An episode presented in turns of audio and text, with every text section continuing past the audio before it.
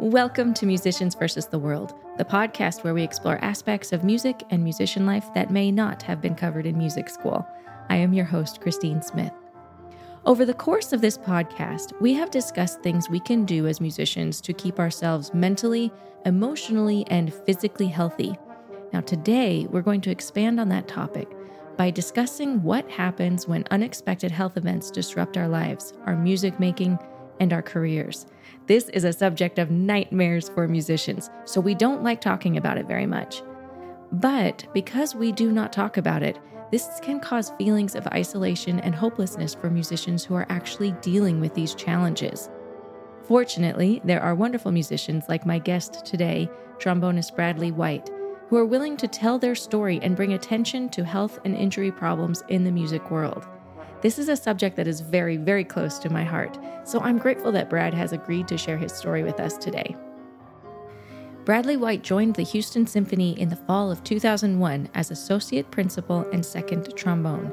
He is a native Houstonian and earned his Bachelor of Music in Trombone Performance from Rice University's Shepherd School of Music in 1993. He went on to study at the Manhattan School of Music in New York City, where he received a Master of Music in 1997. White has performed with Ambient Brass, the Houston Ballet and Grand Opera Orchestras, and the San Antonio and Hawaii Symphonies. He currently lives in Houston with his family, where he enjoys antique shopping, skiing, and watching South Park and horror movies with his twin 16 year old daughters. So, Brad, thank you so much for being here and welcome to Musicians versus the World. Thank you. I should have added Atlanta and Fort Worth on there as well. Oh, so, were you? yeah. Hey. I, I just realized there are some other orchestras I've played with. We're a big fan of Atlanta. we go to see the Atlanta Symphony often. We love that place. Oh yeah, it's great. I have some great friends there. It's a fantastic orchestra. Yeah. So, what was it about music that made you want to work in an orchestra and make music your life? Um, it really does go all the way back to you know the old cartoons, especially the Tom and Jerry cartoons, not not the newer ones, the ones that came out in the 70s, but the ones that came out in the 50s. Mm-hmm. I'm forgetting who produced those, but they used a lot of great music, great classical yeah. music, great jazz, just a lot of great music.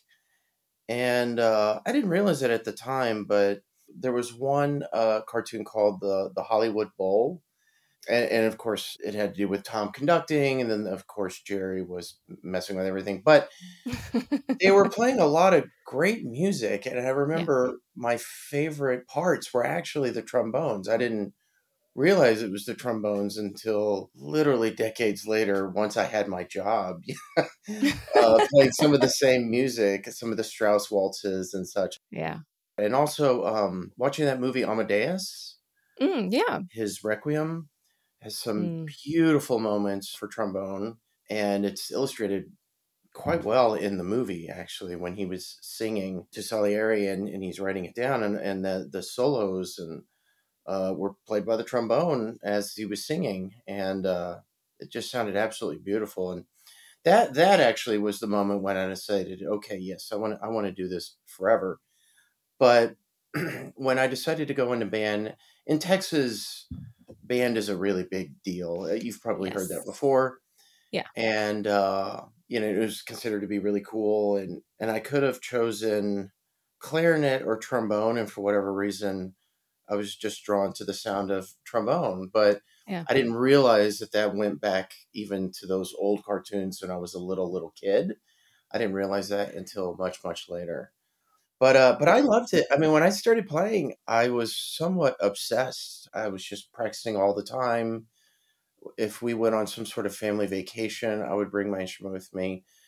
This was the days before we really cared about seat belts very much. So I remember even practicing in the car while we were driving, like sitting really? in the back seat and just kind of trying to get room for my slide and practicing and thinking nothing of what a disaster it would have been if we had actually gotten in a car accident. I don't even know how you fit it. You must have had a pretty big car.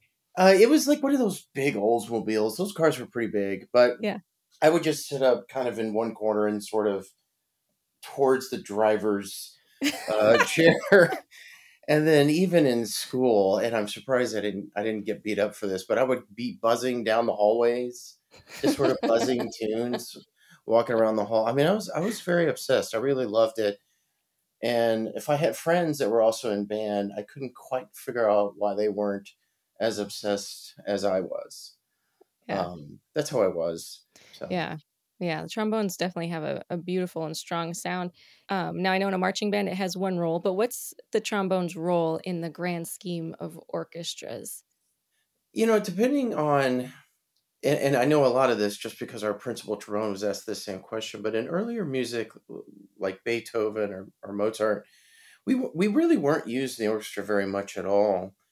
Mm-hmm. But we were viewed more in a sacred light because our instrument, the tessitura, it's more like the human voice. Mm. And so sometimes uh, composers would bring us in late in a piece because the, they thought of us as as being sacred and uh, sometimes even the voice of angels. Really? beethoven is known for this uh, brahms would do this uh, where they would they would save us to the last movement because they just thought we brought something special. And that was you know before we sort of had a reputation for being a bit ruckus or maybe playing too loud. I think the instruments not i don't think i know the instruments were smaller then oh. and uh, as time went on uh, especially with strauss and some of these bigger works mahler the mm. instruments mm. got bigger yeah and then trombones started getting to where they really enjoyed playing really really really loud but that really wasn't our place for for a really long time. Now we just we have so many different things that we can do. Whether it's it's jazz, we're actually doing Mozart's Requiem this year, and I still absolutely love that piece. I mean, the oh, sound. Yeah. We support the choir. Where, like I said, we more like the human voice, and it's just so beautiful the way Mozart uses us. Same with Beethoven. I mean, it's kind of tricky to sit there for a really long time and then all of a sudden play some really difficult passages. That's oh, that's bet. that's kind of our our life. Uh, you know, the horns and the trumpets, they're just playing solos all the time. Just they're in the spotlight all the time. But we have the unique challenge of sitting there and then sometimes having to come in pretty cold on some really difficult passages. Brahms one is a, is a case of that. I don't know if, if you know that chorale in the last movement. Mm, mm-hmm. But we're we're playing that after having sat there for three movements. and, and, then we and then we play a few notes and then we play that really difficult chorale. So it that chorale actually scares a lot of principal trombonists. Oh, I can so, imagine. Yeah. I just do it on alto trombone. It's a lot easier and actually it has a really nice sort of clear beautiful sound. So I'm sure you play some more modern or living composers. Is there anything that makes you really excited when you look at a score? Just you can't wait to play it? I would say just having us play. just use us. yes, exactly. Be, because truly the, the the trumpets and the horns are used constantly. They they really are. And a lot of times we end up sitting around. Part of that is because we have a slide and they have valves and most composers think that we can't play the same technical things that maybe we have a bit more trouble but that's not really true. I mean, I just love it when they when they use us. And that's what makes me excited. And even and and especially if it's something even really technical, but then it's also got some lyrical things in there. Right. Uh that's great. You know, so we're not sitting around. That's, that's my favorite part is just not sitting. you know, Get tired of counting measures after a while, yes. I'm sure. like actually playing. So. Yeah and don't overuse glisses. Yes, we can do it, but that's not all you can do. yes, it's not all we can do.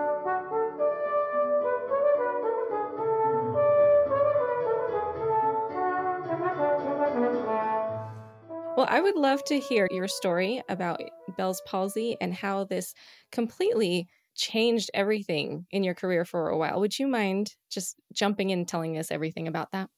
Yeah, I I had never heard of it before, but I remember I still remember something like that happens very very quickly. And I, I remember for me, my, whole life, um, you know, we all have strengths and weaknesses.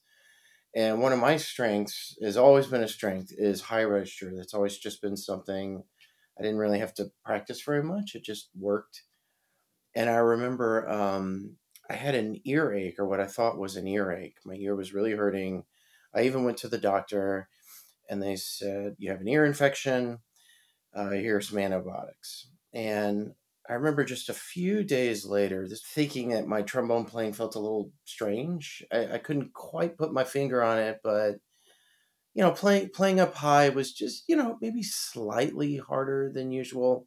We were doing a Brahms four and a beautiful chorale in the last movement, and uh, I remember I was also playing a quintet gig, and after the rehearsal on Friday, that's when I really started to notice that my high register just wasn't working. And so for the mm. first time in a really long time, I remember devoting the whole practice session just to high register. Yeah. And but you know, I got through the I got through the show that night. It was fine, but it was Saturday where I went to the show that night, the Saturday night show, and I remember warming up and trying to buzz and I, I just I couldn't even buzz an octave without there just being breaks all in the sound. Normally you should be able to just sort of buzz up and down, almost like a, you know like a slide whistle. There's no breaks. You're just mm-hmm. sliding up and down the the registers, and it just it just wasn't working at all. Okay. And it was so bad. I, I told Alan. I said, "Hey, um, when we get to that chorale in the last movement, and I'm just sounds like I'm being a complete idiot." Just ignore me, but something's going on and I don't know what it is. So for the first three movements, we just sit there because we don't play. And I noticed that my right eye was starting to not shut like my left eye. And so I was trying to decide am I having a stroke on stage? Yeah. Like, oh my should, goodness. Should I leave the stage? Yeah. Like, or should I not? And, and of course, you know you just you don't know what to do so you just you do nothing. But i i was experimenting with shutting my eye and i was like okay yeah i can shut my left eye i can shut it really tightly and my right eye i can't. It's like i can just wow. barely i can barely shut it but that's it. So three movements of that you know just okay i wonder what's going to happen when i pick up my trombone. So when I picked up the trombone for the last movement, it was so bad. Something was so wrong that I remember I immediately moved my mouthpiece to the left side to try to make it work. Right. And luckily, luckily we get to play a few notes before that big chorale that we have. Yeah. But, but I played that whole chorale just kind of on the left side on a completely different embouchure, and every note was just just really trying to figure it out in the moment. I was just trying to get the wow. notes. Wow. So on the way home, I called uh, a friend and he said, uh, That sounds like a, a Bell's palsy. You should go to the emergency room right now.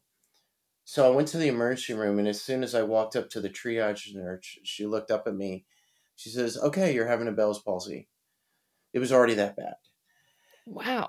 Just and from looking at you. Yeah. Yes. It was just happening so fast. And they gave me steroids and antivirals, all the good stuff.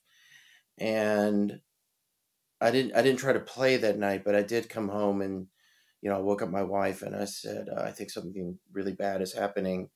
And then the next time I tried to play the trombone, nothing came out. I could not produce a single note so I went to where it was completely paralyzed. So this side of my face was completely paralyzed, which means you can't blink your eye at all. Hmm.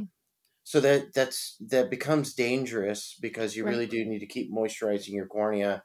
If it dries out, you go blind in that eye, need a corneal transplant. So right away, I was given something called Lacri-Lube, which is basically the you know how thick uh, Neosporin is, right? Yeah. So if you just think of putting Neosporin in your eye, that's that's Ooh. what I had to do, and it stayed that way for three months. Oh my goodness! And and when I say three months, I don't mean at the end of three months it was kind of back to normal. I mean, at three months, it was the first time that there was this tiny little twitch, which meant the lights were starting to kind of come back on. So it was it was hundred percent paralyzed wow. for three months, which means I was effectively blind in that eye for three months as well because I had to keep it that ointment in there. So that whole side of your face was just completely. Par- is that what Bell's palsy is? It's paralysis. Y- yes, a palsy, I guess, is um, basically just yeah damage to a nerve. Oh, okay. It doesn't necessarily have to be paralyzed, but it's it's damage to the nerve. I don't know if, how significant it has to be, but it's what happened though is that you know just about everybody has the cold sore virus, Yeah. and so what happens is sometimes the oral cavity here goes all the way up to your ear, and so that that virus can get up to that up to your ear, and when I was feeling that pain, what I thought was an earache, it was an attack by that virus. And the seventh facial nerve travels through a tiny little opening in bone right there. And so it's close enough to all the sinuses, the sinus cavities, that it can travel and get to that nerve and attack it. Wow. So that's what was happening. And then, of course, if that bone opening was really big, it, it, it probably wouldn't have been a problem. But what happens is it starts swelling up and then the bone won't let it swell beyond a certain point so then it starts damaging itself Yeah. And uh, and sometimes it even gets to your brain so i remember anybody who's gone through this they've they've had a brain scan just to make sure it's it's not headed to your brain although like with a lot of scans i'm not sure why they do that because there's nothing they they would do differently other than give you steroids and antivirals they can't Oh, Okay. you know I, I don't think they actually ever take uh, a part of your skull off or something but if it does get to your brain uh, it can do some pretty serious damage where Really. it changes your personality it affects your memory um, it can get pretty serious pretty fast but luckily it was just the it was just the the ear and the paralysis but what is typical though and i was told this right from the beginning is that usually people fully recover within about two weeks Oh. uh, and uh and so you know oh yeah you'll be playing in you know two weeks at the most really. So when i was still paralyzed after three months i wasn't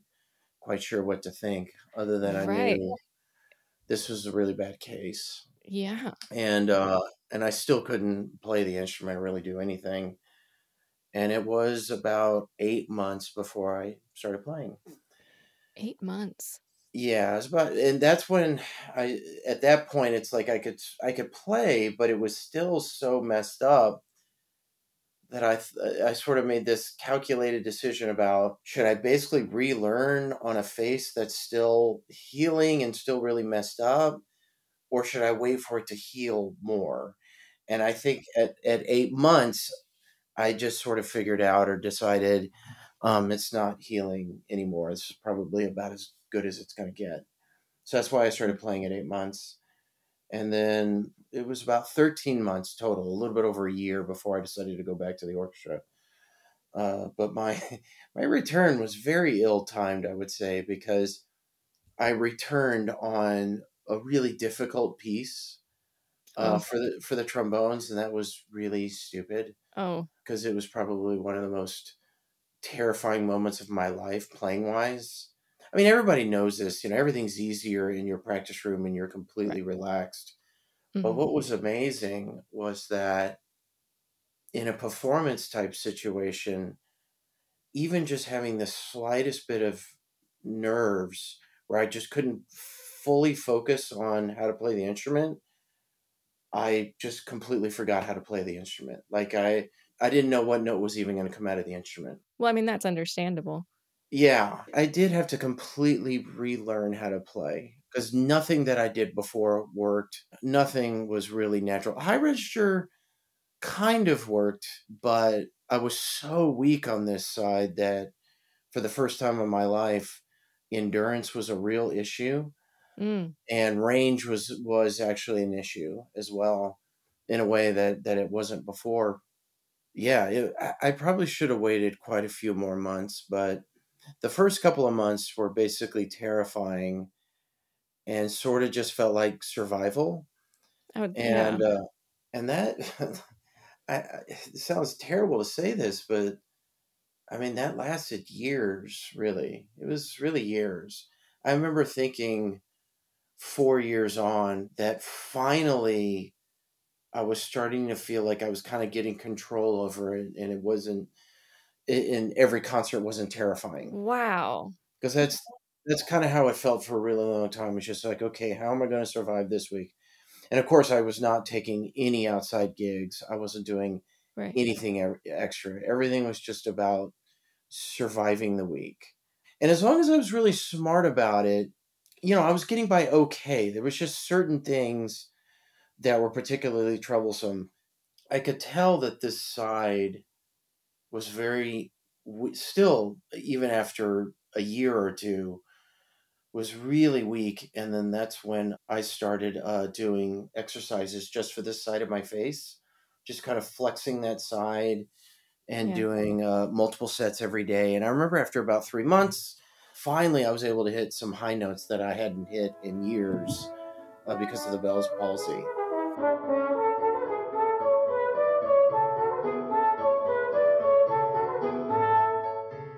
The one thing I noticed too, and really only my family and close friends notice this, it's a big deal for a lot of people who aren't musicians. It's just that you look different. You look Yeah. deformed. And and whenever I see even to this day when I see pictures of myself, I look deformed still. I don't feel like I look how I'm supposed to look. And uh Oh, even now? even oh even now. Yeah, even now. Oh, okay. I, I I don't look right now. People who just meet me, they think, "Oh, you look fine." What? yeah. Like, no, this side of my face is not nearly uh, as symmetrical to this side Hmm. as it used to be, and it's super obvious to me. The other thing too is the right side of my face is basically the the canary in the coal mine that lets everyone know that I'm tired. So I have to be really good about getting sleep, especially for trombone playing. I mean, I just have to. I have to drink coffee, and sleep is so essential that you know I will cancel things if I need to sleep, because if I don't, this side of my face starts sagging and gets real weak, and you can see it.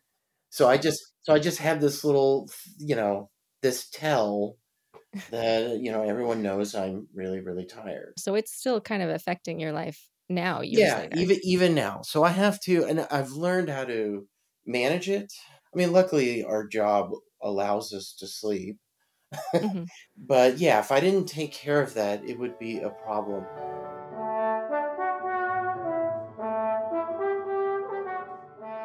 Now, at this point of the story, we as musicians would really, really love to expect that happy fairy tale ending.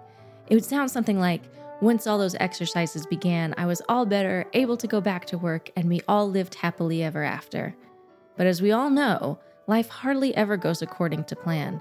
And in this following section, Brad tells us another major setback that came about a few years later, and the creative workaround he has come up with so that he can continue his musical career. uh, about a year after um, i returned to the orchestra maybe maybe a year and a half uh, we were on tour playing uh, the planets by holst Mm, um, and i noticed that while i would was playing a lot of times it'd be higher sort of a little bit more muscularly uh, intensive. This sign started doing and I- i'm still not quite sure how to describe it- but it was basically like a muscle spasm where it would sort of twist Mm. and for about you know two or three seconds i could not play like i just did not have control over what i was doing Oh. and it was and it was unpredictable and we had a tour doctor and i remember i was describing describing it to the tour doctor and explain the whole history and he didn't quite know what to make of it other than to say well why don't you try drinking gatorade gatorade has electrolytes and maybe your muscles are getting a little tired. And uh, and that actually helped. Gatorade actually helped. Hmm. and so that sort of got me through the rest of the tour. But then i started um, noticing that it was coming back at the end of seasons because we have a pretty heavy season that we do. Mhm. and I started noticing that it was coming back around April and and May, and there was one time where it, it was just happening constantly, and I couldn't get control of it. That I went out on on disability again, Mm. and uh, I actually didn't play for about six months, thinking, well, maybe it's just fatigued in some way. So I, I was off the horn for about six months, and then I picked up the horn, and it immediately started doing it again. And so it was one of those moments where I thought, well, eh, I mean, am I done? And, uh, and I said, well, why don't I just try something completely crazy? Because the way I'd always played, eh, this is a little bit technical, but the way I'd always played was I used a lot of my top lip and uh, I didn't anchor quite so much on the bottom. And it's just always the way I played. So I decided to just kind of reverse everything uh, hmm. because where the where it was happening was this top lip on the right side. Mm-hmm. So I tried to really stick my bottom jaw out and just just offload everything to the bottom part of my jaw. And that worked actually. Hmm. And uh, the the spasming went away almost completely within a day. And so I thought, okay, uh, you know, I can come back to work. But I had to constantly remind myself about the new way of playing, offload everything down here. And so that got me through years. You know, there was years where that worked. If yeah, but but then finally, and maybe this this was about maybe two or three years ago. Here we are, about thirteen years on, because this first happened in two thousand nine. Mm. It it came back, and no matter what I did, offloading, anything I tried, nothing really seemed to work.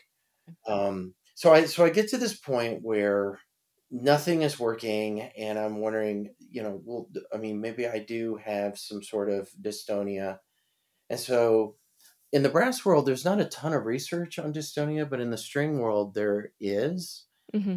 And so I was doing uh, some research there, and they said a lot of people said, well, it's a brain mapping issue, and so what string players would do is they would put a glove on their hand so that it felt different, and that helped uh, string players. Um, I don't know if uh, maybe pianists have tried it too. I don't know, but um, and I remember telling a, a, friend about this uh, who plays in New York, and he said we actually do have a few string players that play with gloves on their hands. And he's like, I didn't know why. So I thought, well, how can I do that, uh, simulate that? So I decided to put tape on my face. Really? Yeah, just tape like right here. And it fixed it almost immediately. Still not completely sure. I so what I'm sort of leaving out of this story is I cannot tell you how many doctors I went to, whether it was uh, plastic surgeons that knew a lot about facial muscles or uh, neurologists that have specialties in dystonias and brass playing and embouchures, and they all just did not know what was going on. And they would say right. that. They would say, We don't know. Because you're such an unusual case. That's what they would say. They would say, Somebody who has a case this severe they just stop playing and they go do something else. Mm. You know, maybe you should do something else. but the tape worked. And so now, even to this day, 90% of the time when I practice, I put this tape on and uh, really? uh, it keeps it, it away. I, yeah, I haven't had any problems with it spasming or anything for, huh. I, I want to say two, two and a half years now and I have done way more. I mean, I told you I was on survival mode for uh, what feels like the last 10 last 10 years but in the yeah. last year and a half i've been actually acting principal because our principal retired mm. and not only have i done that without getting any spasms or getting in any trouble but i think i've performed something like 10 or 11 recitals Really? I was just trying to really push myself. So yeah. my face has really held up to a lot um, because of figuring out this tape thing. What was going through your head as you like try this? Okay, I'll just try putting tape on my face and it works. That must have just been so mind boggling. It, yeah, it felt sort of crazy. I'm like, I mean, cause, and it was duct tape too, which that was fun pulling oh. off.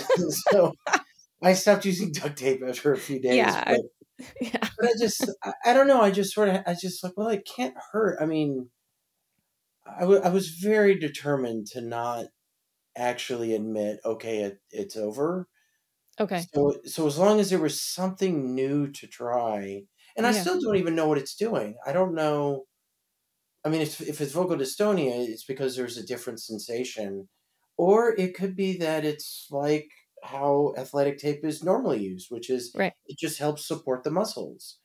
Or Mhm. maybe it's helping to encourage me to use the bigger muscle groups Mm. and just take a little bit of strain off of the small muscles. I know it works. yeah. So you go with it because it's working. Yeah.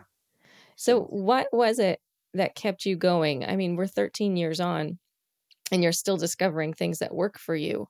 Was there ever a point where you thought you said that there was a point where you were questioning it, but was there ever a point where you were like wanting to give up and just changing careers at all? No, no. There was there was only one point where I thought I might be forced, Mm. but it was exactly that. I was I was going to have to just absolutely be forced. Mm. And the only way that I would be forced is if I were fired. Because winning a new job is extremely difficult, e- even if you're fully healthy and Yeah. uh, firing on all cylinders. Winning a job is extremely difficult. There's just, and I, I Yeah. remember when one of the times that I did go out on disability, I was out for six months, and I had a neighbor that worked at NASA, and he said, "I can get you a job at NASA," and I was like, "No, no, nope, I'm not doing that." I'm like, I will figure this out. I need time to figure this out. I don't want to be learning another job. Mm. Uh, so, so no, not really. yeah, that's inspiring in and of itself. So you feel like you've been supported with your with your job and symphony and your fellow trombonists. Yeah, I mean, management especially, they were fantastic. You know, it's funny for musicians. It's kind of an odd thing because for somebody that's in management, it's not it's not a nightmare to see what was happening to me because if they got Bell's palsy, it wouldn't it wouldn't like in their career or in their job or anything. But for other musicians, even just seeing me, it was really hard for them. Mm. I remember I actually came to a concert maybe a month or two into it, and, and of course I looked very deformed. This face was sagging, it was paralyzed, and I remember one of the brass players looked at my face, and he goes, "I, I, I can't look at you," and he literally looked down and he covered his face. Really? Yes, he said I, and he didn't mean it insulting. Like it, No. it just got him. He just could not look at me. The thought of that happening to him just seemed unimaginable because just even a little bit of nerve damage scares wind players. But Oh, just yeah.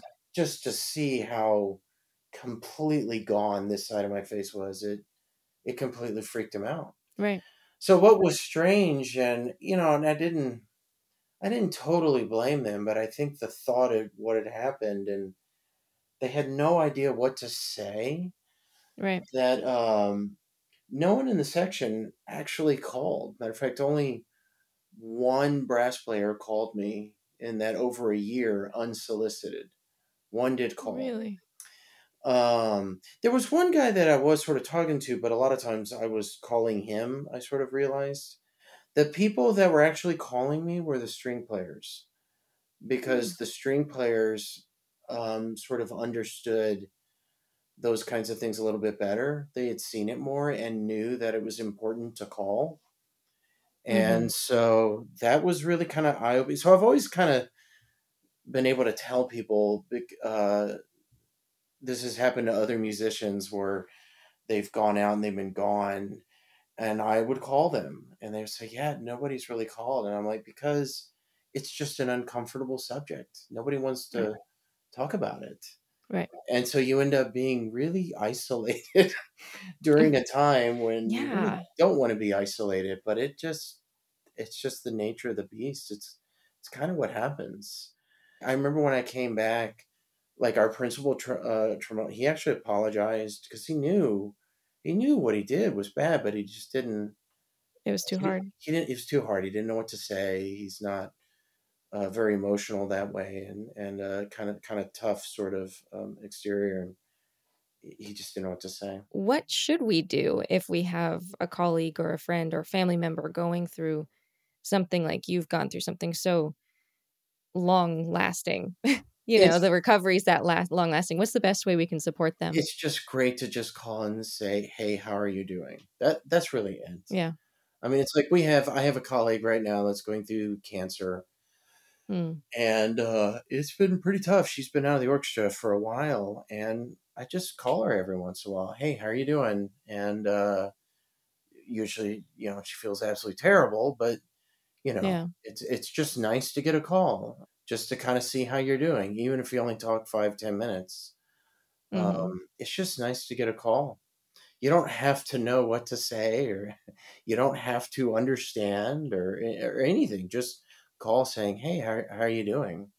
You know, Mhm. we, we miss you up at work. But I think that's what prevents people from calling is that just it's just really uncomfortable and they don't know what to say, so they don't Yeah. say anything. Yeah. It's just more of the fact that you care and are reaching out. It really, that, that that's it. Yes, when the string players call, they're like, you know, uh, hey, how are you doing? Or maybe you know somebody crack a joke or whatever, and just hey, you know, miss you, and you know, how are you doing? Like, what's going on? And so you tell your story, and it's just, um, it's just nice, you know, Mhm. just to kind of just to hear from somebody because Yeah. you do you do sort of feel forgotten. And that happens. It's, it's not just me. It's extremely common. I, so many people have have said it. Yeah. Yeah. I remember when I was out for a while, a lot of people wouldn't call, or when they called, they only called because they had read something they thought would fix me, you know? And so there was a lot of unsolicited advice that was complete ridiculousness, but, um, but you know, you appreciate them caring. That's for sure. Yeah, and you know that's yeah, that's probably part of the problem. They feel like, well, if I can't solve this, then I might as well not call. But that's that's not true. You just right. just calling to see how you're doing and and talk even talking about something mundane is is nice. So hmm So, what advice do you have for anyone who is possibly going through nerve damage or Bell's palsy or some sort of health injury? They are very different. You know, mine isn't a muscle thing, but I have noticed uh, one thing I have run across uh, quite a few times are people just having injuries. hmm uh, some sort of muscle tear, and I'm amazed. Actually, you you had one of these friends on your your podcast. Yeah, we'd call in on, yeah. Uh-huh. Yeah, yeah. When he first got injured, he he described to me what happened. Like that day, I think he's also the one, by the way, that said I needed to go to the ER. Oh, Um, uh-huh. But I, I remember when he was describing what happened, I said, "Colin, stop playing right now. Like, don't play Mhm. another note." and he didn't he didn't listen to me because he didn't nobody wants to believe that something really horrible has happened to them right. No.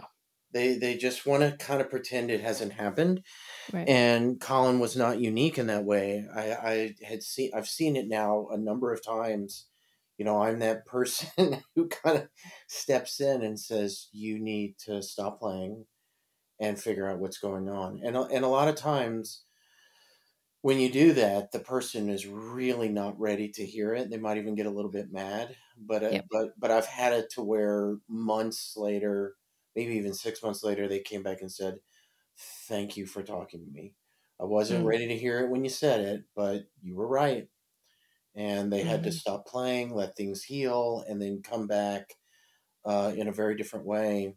And usually, what you have to do, one thing that I do have in common uh, with people end up with some sort of muscle tear is that you need to change something. And a lot of times, um, just playing much more efficiently is kind of kind of the number one goal.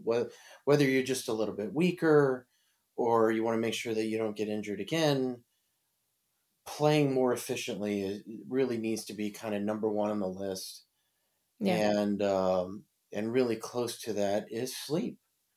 Sleep is really important. It's it's where you heal, and so you need to sleep. You know, so those those are two really big things for people who have gone through something like this. And matter of fact, even just yesterday, somebody um, was telling me that because we're starting to do these movies more in orchestras where we play along Yeah. it's brutal because that's not how they actually did it. They they didn't play Right. in real time to the movie, and usually they had two people in every part and they got breaks. But actually playing in real time to these movies, it's real. It can be really brutal, and people can Mhm. get hurt. Uh, there's an orchestra right now, not an orchestra, where where the first trumpet player got hurt, but was still trying to play Mm. because it's so common. They're just like they just because it's hard to tell everybody you're injured. Management, I'm injured. I got to go home. But the people around him, they're familiar with injuries and they knew, and so they said, "You need to stop playing. You need to go home. We're fine. We'll we'll find somebody. We'll get through it." Yeah. And uh, you know, that's that's one thing is just being. It's kind of hard to say be self aware because when it does happen to you, it's usually really confusing and you're not sure that it's actually happening to you. Yeah. But it is good to be self aware. You shouldn't feel sharp pains. You know, if you start Right. feeling really sharp pains or you, or you feel like something sort of g- gave out or something weird like that, you need to stop and Yeah. reassess. In the case of somebody like me with Bell's palsy, you have to learn to reduce stress in your life because once once you've had a Bell's palsy, you are at a increased risk of getting it again. hmm So um, I do take antivirals, and I try to not be as stressed, but boy, that's really hard um, because life is just really stressful. But Right. sleep, sleep, I do manage to Yeah. take care of, and uh, and to and to be patient. Um, that year that I was out was definitely emotionally really tough. Um, but having the kids was really helpful because it really gave me something to sort of focus on. Yeah. For for the year, and I was with them all the time, and I didn't I didn't need to practice because I couldn't. Because couldn't. I sort of think of it as a good year from that perspective. It's just spending Yeah. so much time with them and getting to know them really, really well. I love that. I thank you for that. I think rest and lowering stress. And I love how you found the joy even in that year when you couldn't be playing. You found that joy in your family and in your girls. I just, I love that. And I love your whole story. Thank you so much for sharing that. It's so important for us to hear your story because I think it is common. Like you said, injuries are common. And the more we hear about other people's experiences, the more we are the more tools we have when when things ultimately end up happening to us. So I appreciate you doing this and sharing your story with us. Thanks for having me. Thank you for joining us today on the Musicians versus the World podcast in our discussion with Bradley White. I hope that as you have listened to Brad's story, you have felt some support and some inspiration. As much as we musicians hate to talk about it, illness can happen to anyone. And for me, it was amazing to hear of a fellow musician that faced his struggles and continued to find a way to do what he wanted to do and continue his musical career. Perhaps you are dealing with an illness or an injury yourself and you're feeling isolated. If so, I hope this episode has helped you to feel a little less alone. And if you know someone that is dealing with something that is keeping them away from music, make sure to give them a call. I will have links to some more information on the topics we've discussed in our show notes on our website, frostedlens.com slash musicians versus the world. Throughout this episode, you've heard excerpts from Sonata for Trombone and Piano Movement 1, Allegro Maestoso by Eric Ewazen, and Concerto for Alto Trombone Movement 1, Allegro by Leopold Mozart. Both pieces were performed by Bradley White and shared with permission. Now, if you know of anyone that may be interested in today's conversation, please share this episode with them. And if you have a minute, please leave us a nice review wherever you listen to podcasts so that others can find us as well. And if you're more of a visual person and want to see our faces, you can watch the video of this interview on our Musicians vs. the World YouTube channel. Musicians vs. the World is a production of Frosted Lens Entertainment in conjunction with Smith Sound Music. It is hosted and edited by me, Christine Smith, and our producer today is Russ Wilkes. If you have enjoyed today's podcast, please be sure to follow us on your favorite podcast platform so you don't miss out on any future conversations. If you have any questions for us, topics you'd like to hear about, or any helpful advice for other musicians you'd like to share, be sure to reach out on Instagram, Twitter, or Facebook, or send us an email at info at frostedlens.com. Thanks so much and have a great day.